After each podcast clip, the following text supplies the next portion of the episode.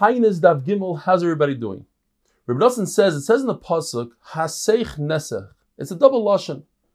It's coming to tell us, and since it's a different Lashon, one is the Nesachim of water and one is the Nesachim of wine. According to Rabbi Shua and even Rabbi Eliezer, the Nisach HaMayim, pouring the water on the Mizbeach on Sukkot, lasts for seven days, and it's actually Halacha L'Moshe Sinai, just like we have Halacha L'Moshe Sinai of ten and Arava. What does ten Netiyos mean?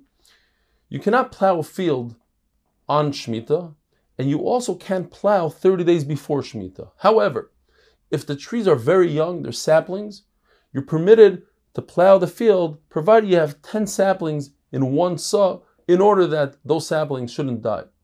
Arava is the concept that we take in Arava, we lean it on the Mizbeach, we walk around the Mizbeach, that's why we do Hoshanas today. That's all halacha Messina. According to Rabbi Akiva, Nisach HaMayim lasts for two days from the 6th to the 7th. According to Rabbi Yehuda, lasts for eight days.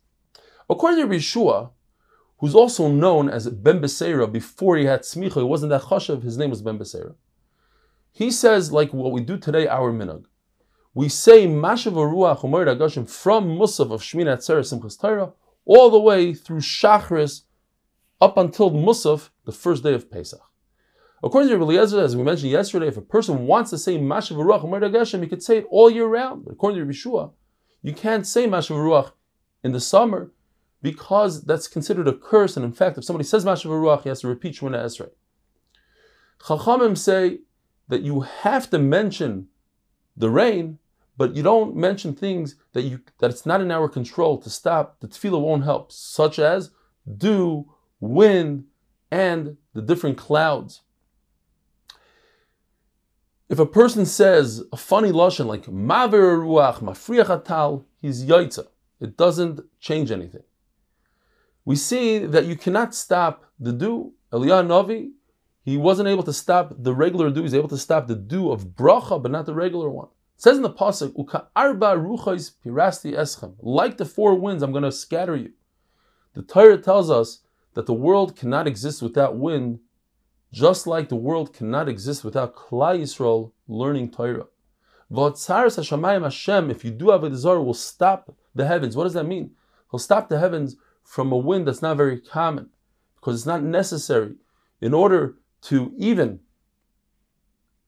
remove this, the chaff off your wheat, you could use a tool like a napu kvara. Clouds that come after the rain, you could stop.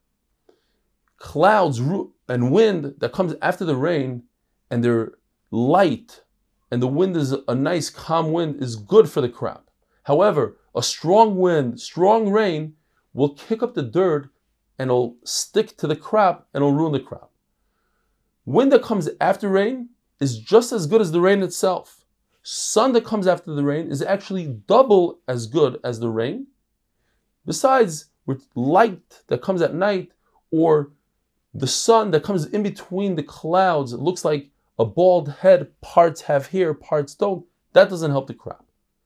Snow is actually equal to five rains if it's on a mountain. Rain which is very strong, is good for trees. Rain that's a nice, calm rain is good for fruit. Have a wonderful day.